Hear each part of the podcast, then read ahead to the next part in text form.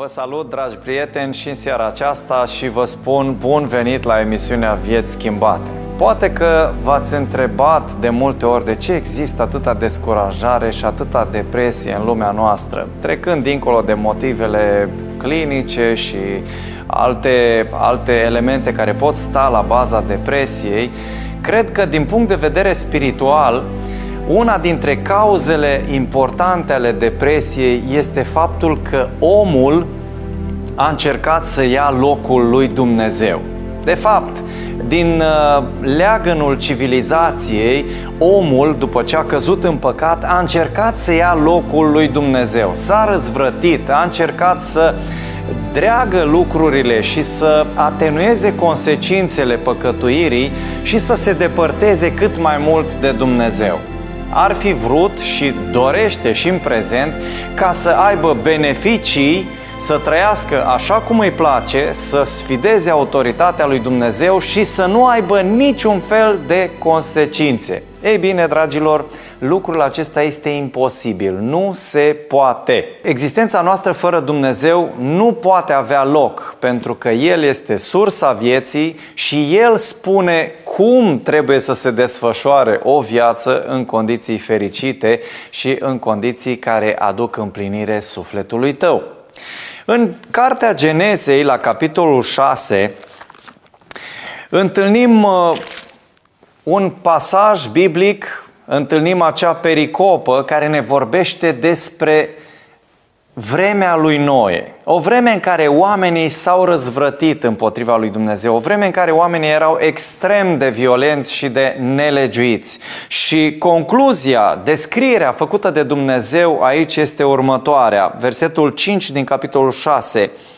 Domnul a văzut că răutatea omului era mare pe pământ și că toate întocmirile gândurilor din inima lui erau îndreptate în fiecare zi numai spre rău.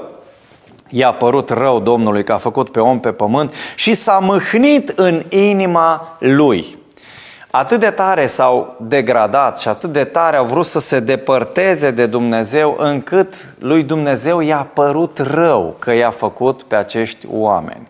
Oamenii au pierdut controlul, oamenii pur și simplu au stricat chipul lui Dumnezeu în ei. În societatea postmodernă care ne-a învățat că noi putem să le facem pe toate, Oamenii ajung în momente de imposibilitate, pentru că nu poți să fii tot timpul frumos, tot timpul bogat, tot timpul fericit, este o utopie. Și dacă lucrurile astea nu se întâmplă, pentru că așa sunt imperativele sociale, oamenii încep să se descurajeze, să cadă în depresie, pentru că ei pierd controlul asupra vieții lor. Așadar, omul Dumnezeu, în primul rând, se depărtează de el, de Creatorul său se răzvrătește, devine chiar violent și vrea să trăiască în nelegiuire, așa cum au făcut cei din generația lui Noe.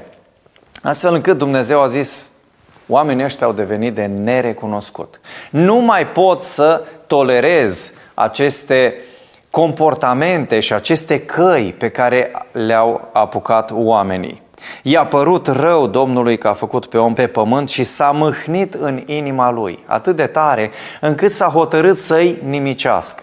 Dragilor, dacă spui că mai crezi în ceea ce scrie aici în Scriptură, în Geneza capitolul 6, foarte mulți nu atei, nu oameni care nu cred în Scriptură, ci teologi vor zice că ești un pic uh, sărit de pe fix, pentru că foarte mulți teologi consideră că aici este vorba despre un mit, despre o poveste, cum să crezi așa ceva. Geneza, până la un anumit capitol, cel puțin până la capitolul 11, este o carte puierilă, care vorbește despre niște povești pe care e bine să le spui copiilor, dar nu oamenilor maturi.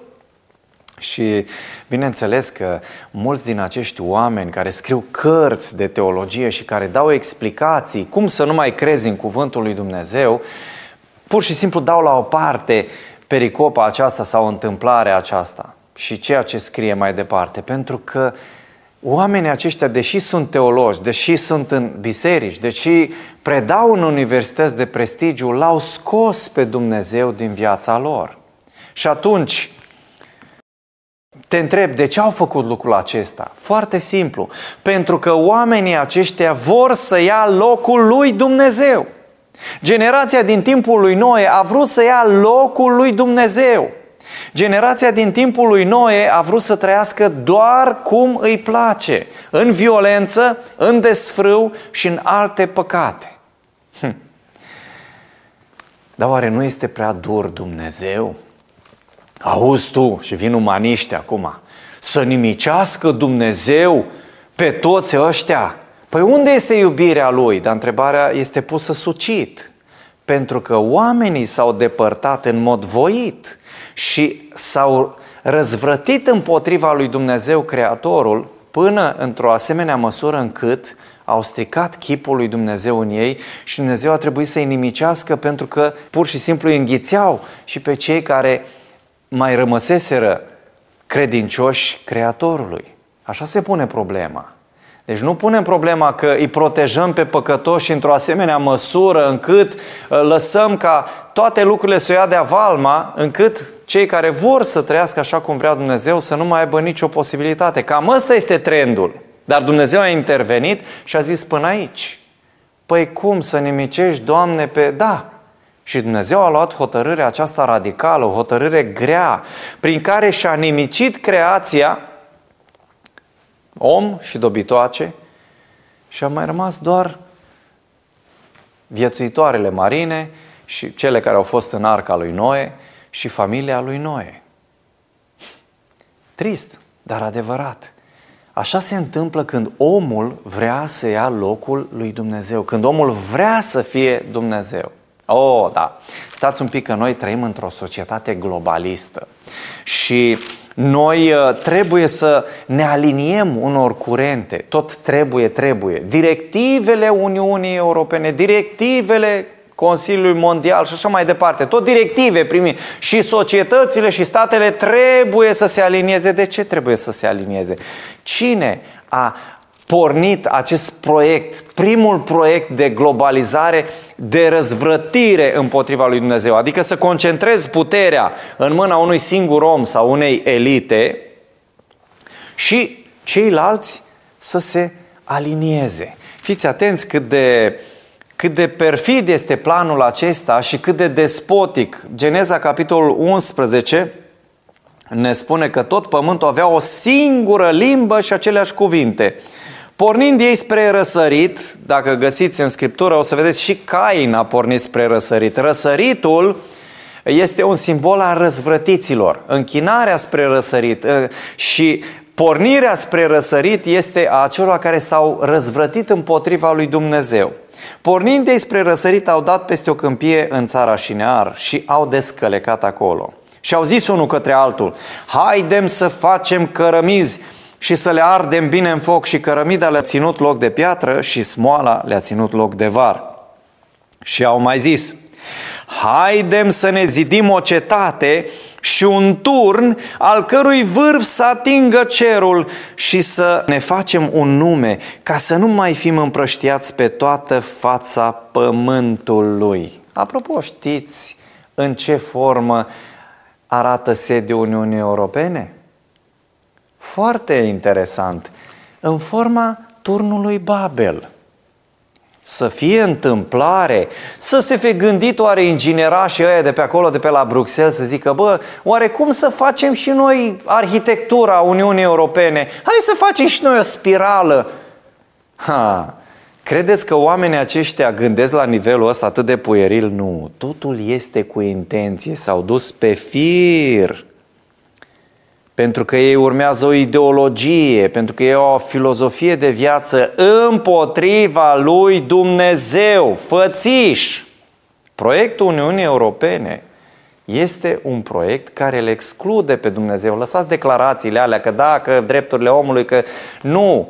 În esență, tot ce înseamnă globalism, globalizare, imperiu mondial, pe care le-au avut în cap și Nebucadnețar și ceilalți împărați ai istoriei, au de-a face cu răzvrătirea împotriva lui Dumnezeu. Și esența este aceea, să concentrezi puterea în mâna unor oameni cât mai puțin la număr și să-i subjugi pe ceilalți. Este visul lui Lucifer de milenii să facă lucrul acesta, să aibă controlul. Haidem să ne zidim o cetate și un turn, al cărui vârf să atingă cerul și să ne facem un nume ca să nu mai fim împrăștiați pe toată fața pământului. Nu ne interesează pe noi Dumnezeu. A, ce să vorbim noi, să mai trimită potopul. Hai să găsim soluții, să trăim cum ne place nouă, să sfidăm autoritatea lui Dumnezeu și să nu avem parte de consecințe. Asta este linia și direcția pe care se merge și astăzi. Chiar uh, în Geneza 10 ni se povestește despre Nimrod. Zice versetul 8, Cuș a născut și pe Nimrod, el este acela care a început să fie puternic pe pământ, primul dictator, da? Nimrod.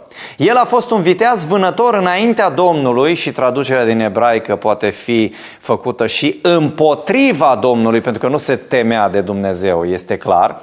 Iată ce, de ce se zice ca Nimrod viteaz vânător înaintea Domnului, adică împotriva Domnului. El a domnit la început peste Babel, Erec, Acad și Calne în țara Șinear.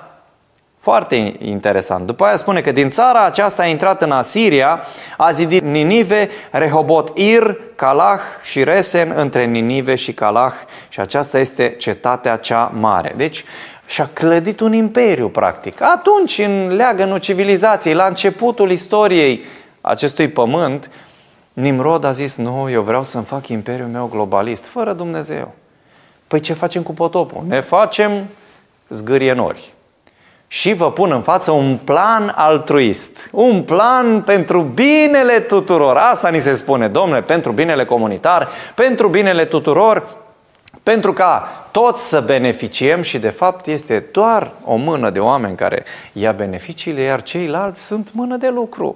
Ce fac ceilalți? Oh, în fond și până la urma urmei, fac cărămizi, zidesc, muncesc, dar lucrează la binele comun. Și știți care este nebunia că oamenii sunt atât de spălați la cap și la, la minte, încât consideră că asta este o virtute. Wow! Să fiu eu prostul ăla din tranșee care lucrează și care luptă pentru binele comun este ceva extraordinar. Este un scop în viață. Și unii gândesc în felul acesta. Uitați-vă la recenta trecută pandemie, doar ce a trecut și și acum aveți oameni pe stradă cu măscuța, în toiul verii, în călduri insuportabile, în mijloace de transport, singur în mașină, îi vezi cu masca pe figură. Păi fraților, s-a terminat, gata, ho, resetați-vă!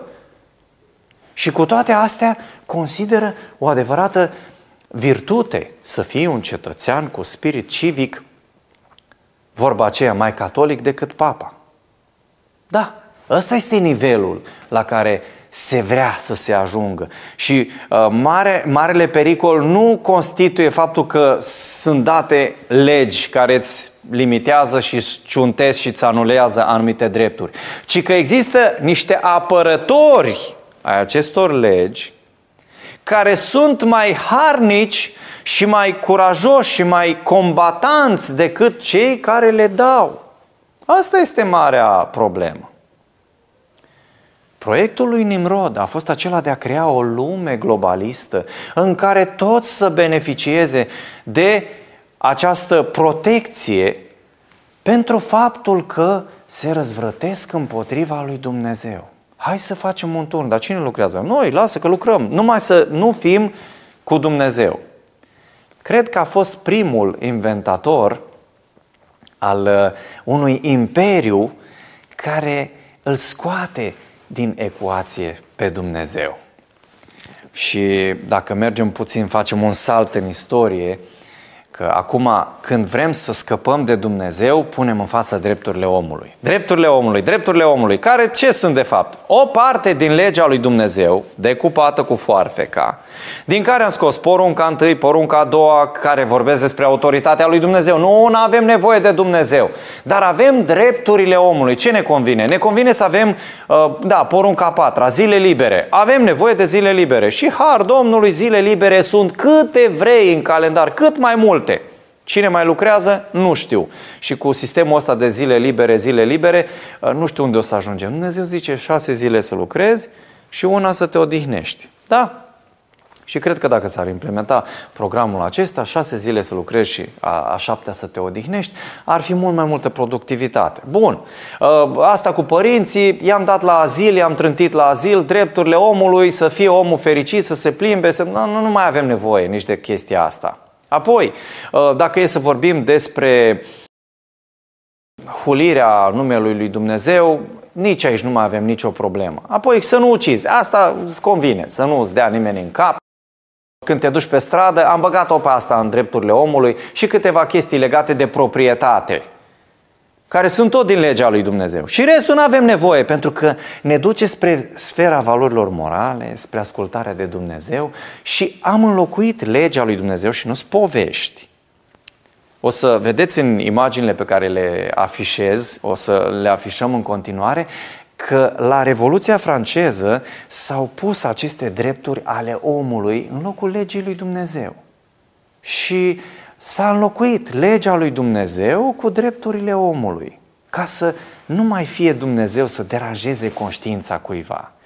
Și nimrozii de astăzi fac mare caz cu drepturile omului, drepturile omului și o să vedem în continuare unde ne duc toate aceste drepturi ale omului. Ne facem, domnule, un nume, să nu mai fim împrăștiați, să fim toți la un loc, să luptăm împotriva uh, oricăror dezbinări, suntem împreună, suntem o familie, știți idealurile astea comunitare. Dar, de fapt, este o mare iluzie și o mare minciună și o mare păcăleală. Concluzia lui Dumnezeu. Când oamenii se agită foarte tare, să lupte împotriva lui Dumnezeu, să se înalțe până la cer, să facă cele mai mari eforturi și să cheltuie cele mai mari resurse ca să ia locul lui Dumnezeu. Ironia lui Dumnezeu. Versetul 5. Domnul s-a pogorât să vadă cetatea și turnul pe care îl zideau fii oamenilor ăștia să strofocau foarte tare, să fie cât mai sus, cât mai sus și Dumnezeu zice, hai mă să mă cobor să văd ce fac furnicile astea pe acolo. Sesizați ironia lui Dumnezeu. Oamenii dorință de înălțare și Dumnezeu zice, hai să mă cobor la înălțimea lor să văd cât de sus au ajuns. Și Domnul a zis, iată că ei sunt un singur popor și toți au aceeași limbă și iată de ce s-au apucat. Acum nimic nu i-ar împiedica să facă tot ce și-au pus în gând haidem să ne pogorâm și să le încurcăm acolo limba ca să nu-și mai înțeleagă vorba unii altora. Și Domnul, fiți atenți, Domnul i-a împrăștiat de acolo pe toată fața pământului, așa că au încetat să zidească cetatea. De aceea cetatea a fost numită Babel, căci acolo a încurcat Domnul limba întregului pământ și de acolo i-a împrăștiat Domnul pe toată fața pământului și a zis, da, vreți să fiți Dumnezei? Uite, vă arăt că nu se poate. Un singur switch în creier și nu mai vorbiți aceeași limbă. Și au trebuit milenii ca să vină cu digitalizarea, cu limba engleză, cu nu știu ce, limbile de circulație internațională, ca să aducă Lucifer planul cât de cât iarăși aproape de la acea mică mișcare a lui Dumnezeu care i-a dat toate planificările peste cap. Și a zis, nu, voi nu trebuie să stați toți în aceeași oală și în același loc și în același turn și să vă răzvrătiți. Vă împrăștiați pe toată fața pământului, vă mulțiți, creșteți, stăpâniți pământul. Ăsta este planul meu. Nu să vă adunați acolo și să stăpânească Nimrod peste voi. Eu sunt împărat și o să vă demonstrez lucrul ăsta și Dumnezeu l-a demonstrat. Apoi, dacă e să ne gândim la păcatele care se ascund iară sub mantia aceasta a drepturilor omului, păcatul sodomiei. Uh, și în Geneza capitolul 19, oamenii au ajuns la o nelegiuire crasă și la o violență împotriva acelora care doreau să trăiască așa cum spunea Dumnezeu. Geneza 19 descrie ceea ce se întâmplă astăzi, cu drepturile omului, cu imperativele sociale care vin de la Bruxelles, cu protejarea minorităților împotriva majorității care vrea să trăiască într-un anume fel, ci că tradiționalist. Dar familia nu se declină, dragii mei. Familia este familie, este definiția singură pe care a dat-o Dumnezeu atunci când a creat lumea. Nu mai există alte variante și alte posibilități și alte descrieri și definiții și jocuri de termeni. Nu mai există așa ceva. Familia, bărbat, femeie, așa cum i-a lăsat Dumnezeu din naștere. Și punct. Restul e invenția omului care vrea să fie Dumnezeu. Și ce s-a întâmplat și acolo? Violență, păcat împotriva firii și desființarea valorilor pe care le-a lăsat Dumnezeu. A ajuns atât de rău cetatea aceea încât Dumnezeu a zis nu mai pot. A negociat cu Avram și a zis trebuie să-i nimicesc. Și Avram a zis Doamne 50, 45, 40, 30, 20, măcar 10, măcar familia lui Lot, Doamne. El cu nevastă sa, fetele pe care le are acasă, alea care sunt măritate, cu ginere cât o mai fi. Măcar familia lui Lot, Doamne. Te rog, nu nimici cetatea. Și Dumnezeu a zis, bine Avrame, dacă eu găsesc măcar 10 oameni care să fie credincioși în cetatea Sodomei, eu o să cruț cetatea pentru acei 10 oameni buni. Ce a găsit de fapt Dumnezeu când a ajuns acolo? Ce a găsit Lot? Ce s-a întâmplat cu îngerii când au ajuns la Sodoma? Au intrat în casa lui Lot după insistențele lui și versetul 4 spune, dar nu se culcaseră încă și oamenii din cetate, bărbații din Sodoma, tineri și bătrâni, au înconjurat casa. Tot norodul a alergat din toate colțurile, au chemat pe Lot și au zis, unde sunt oamenii care au intrat la tine în noaptea aceasta? Scoate afară la noi ca să ne împreunăm cu ei. Se sizați nu doar că își fac păcatele în voie, ci sunt agresivi, sunt violenți, sunt uh, agasanți pur și simplu, vor să cucerească noi și noi teritorii, să impună, să se impună. Și în momentul ăla Dumnezeu i-a lovit cu orbire și au fost scoși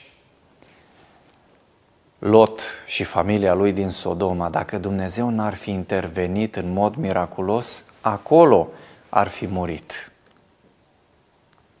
Și a trebuit să-l trezească pe Lot din amețeala aceasta a drepturilor omului, a libertăților. Lot, tu trăiești într-o lume nelegită. Tu trăiești într-o lume răzvrătită împotriva lui Dumnezeu. Tu trăiești într-o lume anormală.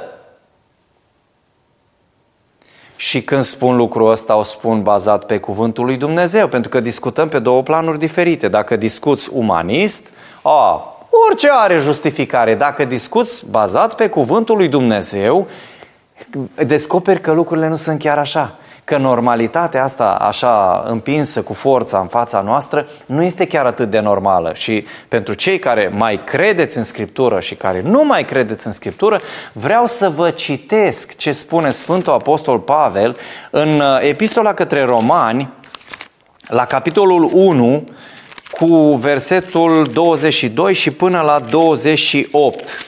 Și apropo, nu știu ce se predică în biserici protestante, neprotestante, legat de păcatul acesta, că sunt atâtea țări europene care au, fost, care au fost țări creștine la bază și care acum sunt neopăgâne, în care se predică baliverne, dragii mei. Nu știu din ce scriptură, citează și citesc. Dar fiți atenți ce spune cuvântul lui Dumnezeu aici. Romani, capitolul 1, cu versetul 22 la 28. S-au fălit că sunt înțelepți și au înnebunit. To, toți, toți deștepți, cu grade, cu universități. Domnule, stai să vezi că spunem noi, s-au fălit că sunt înțelepți și au înnebunit și au schimbat slava Dumnezeului nemuritor într-o icoană care seamănă cu omul muritor, păsări dobitoace cu patru picioare și târătoare.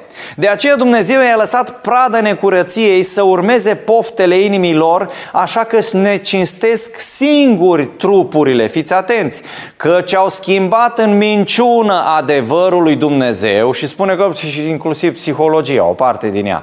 Oh, dar e normal, dar sunt niște deviații, sunt niște chestii, sunt nu, nu, nu, că e normal, totul e normal.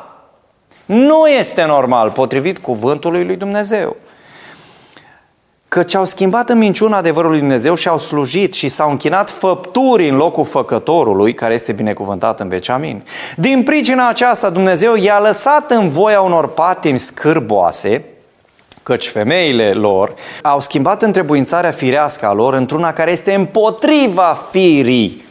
Tot astfel și bărbații au părăsit întrebuințarea firească a femeii, s-au aprins în poftele lor unii pentru alții, au săvârșit parte bărbătească cu parte bărbătească lucruri scârboase și au primit în ei înșiși plata cuvenită pentru rătăcirea lor. Fiindcă n-au căutat să păstreze pe Dumnezeu în conștiința, în cunoștința lor, fiți atenți, Dumnezeu i-a lăsat în voia minților blestemate ca să facă lucruri neîngăduite.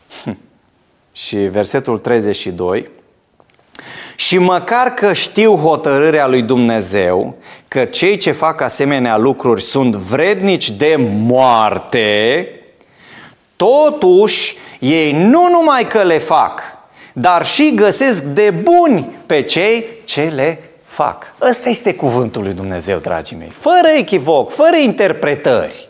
Asta este litera cuvântului lui Dumnezeu. Și în momentul în care accepti că Dumnezeu este suveran și cuvântul său este normă pentru viață, n-ai cum să zici, mă, oare o fi bine, nu o fi bine, o avea dreptate, nu avea dreptate. Nu! Este clar scris. Și toate mișcările de genul acesta sunt un afront împotriva lui Dumnezeu, spune clar Scriptura, că n-au păstrat pe Dumnezeu în cunoștința și în conștiința lor. Și Dumnezeu a lăsat în voia minților blestemate – este clar, negru pe alb scris. Citiți, vă rog, ceea ce scrie Apostolul Pavel în Romani. Apoi, dacă e să ne gândim la alte aberații care apar, mă, ce-ar fi să mai scăpăm noi de, de ăștia care sunt bolnavi? de pensionari, de ăștia bătrâni, de ăștia mai neputincioși în stadiu final, au cotizat oamenii o viață întreagă, au muncit, au, au plătit pentru pensii și acum când să se bucure de ele, inventăm niște motive umaniste. Domnule, hai să dăm o lege a eutanasierii că da, stabilim noi un cadru legal care să fie super ok, să fie super în regulă, să fie așa, să pară că noi avem grijă de oameni să fie acolo și să aliniem lucrurile astea. Și în momentul în care omul ajunge uh, în situații din astea, suferind și așa, hai să-i dăm un picior direct în groapă. Dar cine decide asta? Și aș vrea să vedem că și aici omul încearcă să ia locul lui Dumnezeu. Al cui este trupul? A cui este viața? Cine ia viața? Cine dă viața? Și aș vrea să deschideți cei care aveți Scriptura la cartea Deuteronomului, la capitolul 32 cu versetul 39, să vedem ce spune cuvântul lui Dumnezeu, ca să mergem pe text, nu pe povești și pe filozofii și pe dezbateri sterile. Deuteronomul, cartea, cartea Deuteronomului, capitolul 32 cu versetul 39. Să știți, dar, că eu sunt Dumnezeu. Cine e Dumnezeu? El. Nu eu, nu tu, nu Uniunea Europeană, nu uh, alte consilii și concilii bisericești și altcineva, nu. El este Dumnezeu. Și că nu este alt Dumnezeu afară de mine. Eu dau viață, fiți atenți, și eu omor, eu rănesc și eu tămăduiesc și nimeni nu poate scoate pe cineva din mâna mea. Este clar? În momentul în care ai Scriptura ca autoritate și pe Dumnezeu deasupra capului tău ca autoritate, lucrurile sunt foarte clare. În momentul când vrei să fii tu om Dumnezeu, atunci vii cu explicații cu filozofia, cu alte surse de autoritate, știi, vai, săracul om suferă, da, și adevărat suferă. Însă știți ce se întâmplă, dragii mei? Noi atât de tare ne-am, ne-am uh, făcut uh, iluzii că viața asta poți să eludezi și să dai la o parte suferința și atât de tare ne-a fost umplut capul cu o fericire utopică, încât oamenii când dau de cel mai mic inconvenient nu știu cum să mai scape de suferință, de durere și de toate lucrurile care sunt neplăcute pe acest pământ. Asta este existența. Și ăsta este rezultatul neascultării oamenilor de Dumnezeu. Când oamenii au vrut să fie Dumnezei, Dumnezeu a spus așa, pentru că n-ai ascultat, astea sunt consecințele. Boală, suferință, moarte. Și vine diavolul și spune, nu, tu ești om Dumnezeu și trebuie să dai la o parte toate astea. Rezultatul păcatului, rezultatul neascultării, să trăiești așa într-o iluzie, că poți să fii răzvrătit împotriva lui Dumnezeu, să calci legile lui și să fii fericit. Însă, și în contextul acesta al păcatului, al suferinței, al morții, chiar durerea și greutățile pot fi un pedagog și un îndrumar spre Dumnezeu. Câți nu s-au întors la Dumnezeu în suferință, în durere, în boală? Câți nu s-au apropiat mai tare de Dumnezeu în astfel de situații? Însă dacă vrei să fii Dumnezeu, zici, oh, nici aici n-am nevoie de tine, Doamne. Vreau o injecție, vreau o travă, asistat, bineînțeles, de profesioniști, de consilieri, de psihologi, de umaniști, de toți ăștia care spun, hai, mai un pic, mai un pic. Și vă dați seama cât de puternic uh, este voința în astfel de situații, mai ales când omul a trecut nu știu cât prin boală și oarecum își dorește să moară, dar lucrul ăsta se întâmplă când vrea Dumnezeu, nu când vrea omul. Asta este diferența. Pentru că Dumnezeu spune foarte clar, nu este al Dumnezeu afară de mine, eu dau viață și eu omor. În momentul în care tu te pui în locul lui Dumnezeu, zici nu, Uh, Dumnezeu mi-a dat viață, dacă mai cred lucrul ăsta, și eu sunt proprietar asupra vieții, asupra trupului meu și eu decid când mor și eu decid când să fac lucrul acesta. Și fie mă sinucid, fie uh, chem niște profesioniști criminali, bineînțeles, care uh, cu acordul meu să facă actul acesta. Omul Dumnezeu. În 1 Corinteni, tot Sfântul Apostol Pavel spune câteva lucruri de care aș vrea să ținem cont sau cel puțin să avem așa un suport biblic legat de proprietatea asupra vieții și asupra trupului. În 1 Corinteni, capitolul 3, cu versetele 16 și 17 spune așa. Nu știți că voi sunteți templul lui Dumnezeu și că Duhul lui Dumnezeu locuiește în voi? Dacă nimicește cineva templul lui Dumnezeu, pe acela îl va nimici Dumnezeu, căci templul lui Dumnezeu este sfânt și așa sunteți și voi. Și este valabil în domeniul sinuciderii lente că îți distrugi sănătatea prin anumite vicii care îți distrug trupul și uh, acele capacități date de Dumnezeu. Și e valabil și la sinuciderea aceasta sau la crima asistată, eutanasierea atât de grijulii sunt și atât de, de preocupați de viitorul și de durerile și de suferința voastră, încât nu vă puteți da seama, ca în perioada pandemiei. Suntem atât de preocupați încât cu forța vrem să vă băgăm binele pe gât. V-ați gândit și la costurile de care scapă pensii, pentru că de prin țările civilizate Uh, sau, așa cum se consideră nou, mai evoluați, au pensii, tată, de mii de euro. Și anual, dacă faci un calcul, se ajustează foarte bine costurile. Nu mai vorbim de spitalizări, de asigurări, de toate celelalte. Și cu un moment de tratament de felul acesta ai rezolvat problemele. Nu? Este foarte, foarte interesant, dar nu se spun lucrurile astea, cum se spun în față se aruncă partea asta umanistă, prin care se are grijă de tine, se are grijă de durerea ta, de suferința ta, demnitate, de chestii de genul ăsta. Sunt invocate tot felul de astfel de argumente. Omul Dumnezeu. Dumnezeu spune, eu dau viață și eu omor. Eu sunt cel care deține control. Și omul zice, nu, chiar dacă tu dai viață, eu sunt stăpân pe trupul meu, eu sunt proprietarul vieții și o curm când vreau eu. Dacă accepti cuvântul lui Dumnezeu, n-ai cum să te rătăcești, pentru că acest cuvânt este cât se poate de clar. Un alt domeniu în care vom fi strânși pur și simplu de gât este ecologia. Dictatura ecologică. Oh, păi uh, am uh, nimicit resursele, chiar asta spune Apocalipsa 11 cu 18, că Sfinții se roagă lui Dumnezeu să vină, să-i nimicească, să prăpădească pe cei ce prăpădesc pământul.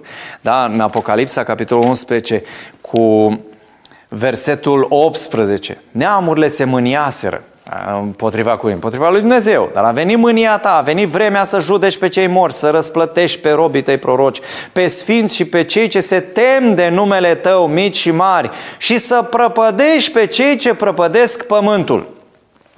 Ce au făcut oamenii ăștia prea luminați? Distrug natura, au distrus natura, uh, au creat industrii care le produc miliarde, bani, bani, bani, bani, peste tot bani. Cine a introdus plasticele? Tot ei. Au zis, domnule, nu mai sticlă, gata, plasticul e mai ușor, aia, nu se sparge, nu știu ce. Mai ieftin. Și au băgat plastice, ne-au umplut de plastice până aici și de peturi. Și acum hai să le reciclăm. Hai să le reciclăm, reciclăm. Și acum va trebui să plătiți ceva în plus. Uh, ca să plătiți uh, veselă și tot felul de tacâmuri din orez, din carton, din materiale ecologice bio. Dar știți că astea costă mai mult, că trebuie să plătim un preț pentru ecologie. Pentru cine? Cine a făcut daunele? Ei! Cine a făcut industria de automobile atât de poluantă? Tot ei. Cine poluează cel mai mult? Ăștia mici sau ăștia mari? Ăștia mari, clar, este cât se poate de clar.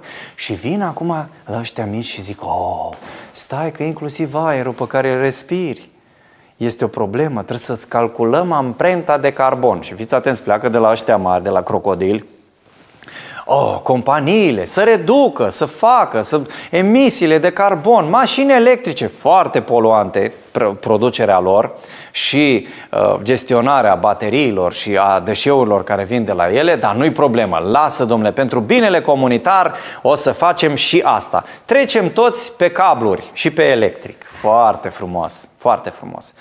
Și aici a fost o mare țeapă. Pentru că au zis, o, independență, ziceau oia de până America, domnul Elon Musk. Da? Domnule, independență, nu știu cât, o să fie așa. Și de fapt au au uh, pus în chipuri niște erori ca să le spună mai mult oamenilor că au, au autonomie. Și se trezeau pe autostradă, domnule, am rămas cu mașina în pană de curent. Ce fac acum? Și s-au dus acolo, resoftau, făceau nu știu ce și așa mai departe.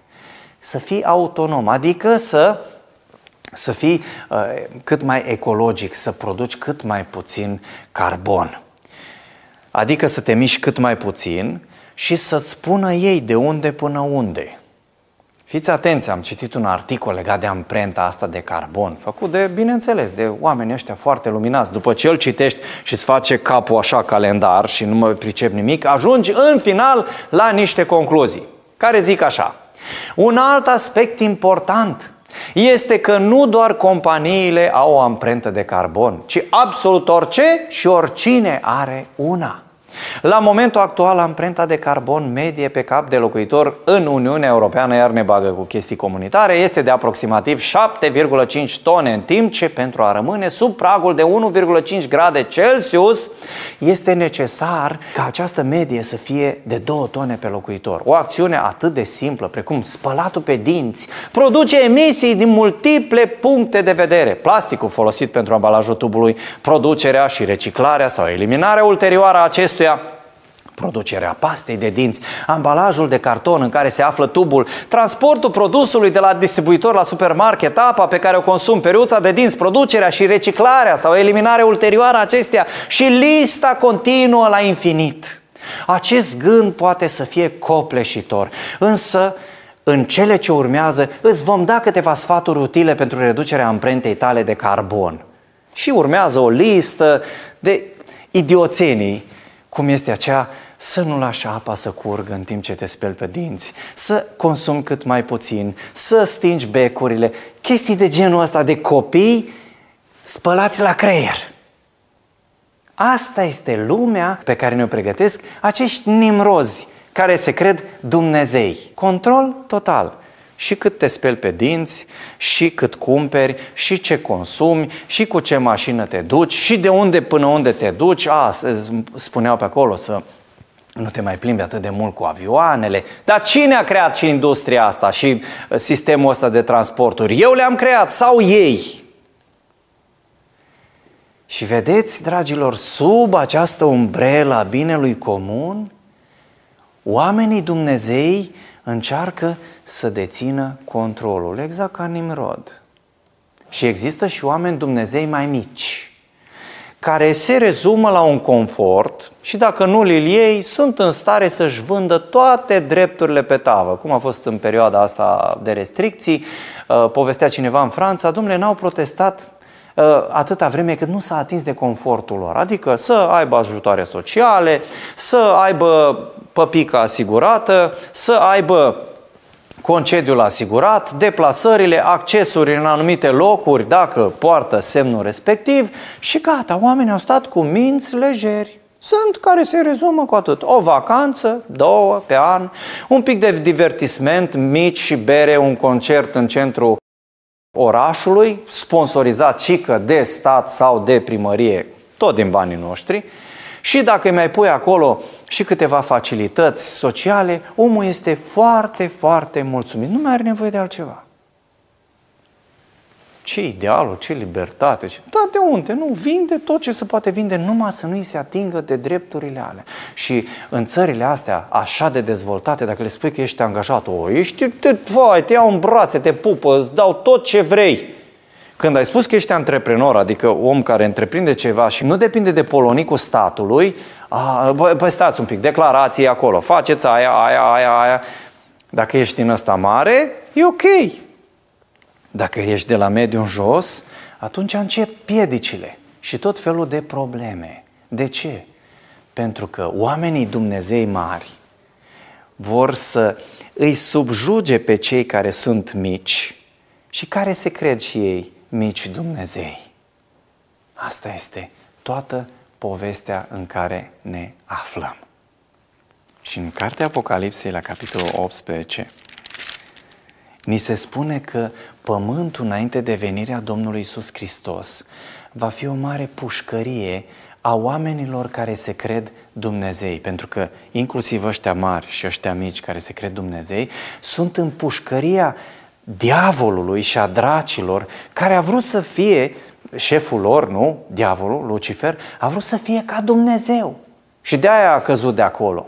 Și idealul ăsta l-a transmis mai departe celor pe care a vrut să-i subjuge și să-i prindă în lanțurile sale și toți sunt acolo. Ce capitolul 18 cu 1 în continuare. După aceea am văzut pogorându-se din cer un alt înger care avea o mare putere și pământul s-a luminat de slava lui. El a strigat cu glas tare și a zis, a căzut, a căzut Babilonul cel mare, a ajuns un locaș al dracilor, o închisoare a oricărui duh necurat, o închisoare a oricărei păsări necurate și urâte. Pentru că toate neamurile au băut din vinul mâniei curviei ei, și împărații pământului au curvit cu ea și negustorii pământului s-au îmbogățit prin risipa desfătării ei. Observați! Control, bani, putere, influență, toți sunt acolo la masa Babilonului. Ca șefi Dumnezei sau ca Dumnezei mai mici care slujesc Dumnezeilor mai mari. Însă Dumnezeu vrea să ieși din pușcăria aceasta și din iluzia că ai putea fi un Dumnezeu. Și ce dacă vrei să fii cu adevărat liber, ieși de acolo. Nu mai considera că ai controlul asupra tuturor lucrurilor, nu mai considera că tu ești un Dumnezeu. Nu, ești om. Creatură după chipul și asemănarea lui Dumnezeu. Binecuvântat și răscumpărat prin sângele lui Isus Hristos. Și ca un bonus Dumnezeu zice că vrea să te facă liber. Și oamenii care înțeleg aspectul acesta că Dumnezeu este Dumnezeu, au viața condusă după cu totul și cu totul alte valori și principii. Dumnezeu este suveran, cuvântul său este suveran și orice ce se întâmplă în lume se ghidează după voința lui Dumnezeu și după cuvântul său. Și de aici încolo toate se aliniază. A, nelegiuire. Ce este nelegiuirea? Călcarea legii lui Dumnezeu.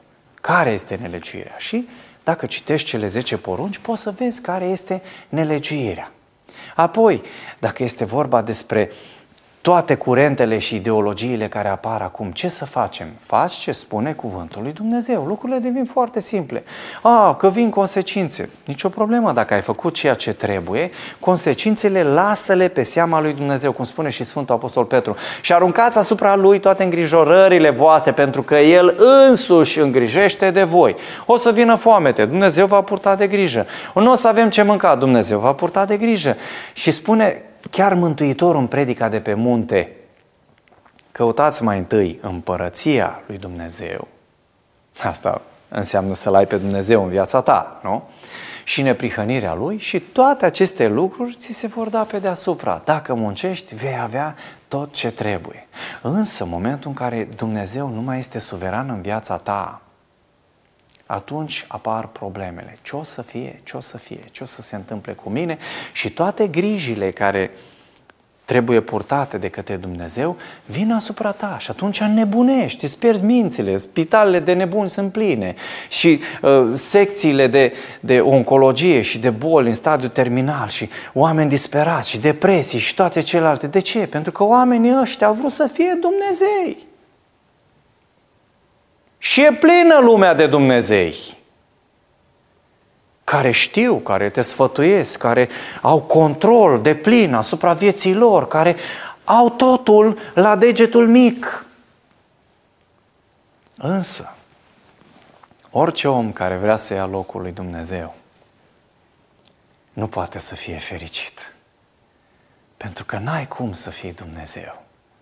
Dacă vrei să fii cu adevărat un, un, un om fericit în lumea aceasta, lasă-L pe Dumnezeu să fie Dumnezeu. Aruncă-te în brațele Lui, acceptă iubirea și binecuvântările Lui, acceptă mântuirea Lui, acceptă-L pe Isus în viața ta și vei fi cu adevărat fericit. Dacă vei crede minciunile luciferice, care sunt și astăzi sub diferite forme, toată viața ta te vei chinui să fugi de Dumnezeu și ghiciți ce? La final, tot în fața Lui vei cădea. Așa că nu te mai chinui să fii Dumnezeu, că nu-ți va reuși planul acesta. Mai degrabă, apropie-te de Dumnezeu și iubește-L pe Dumnezeu. Acceptă atunci când ai greșit și vei fi fericit și în viața aceasta și în viața viitoare. Însă, în viața viitoare, nu vor ajunge decât copiii lui Dumnezeu, nu Dumnezeii lui Dumnezeu.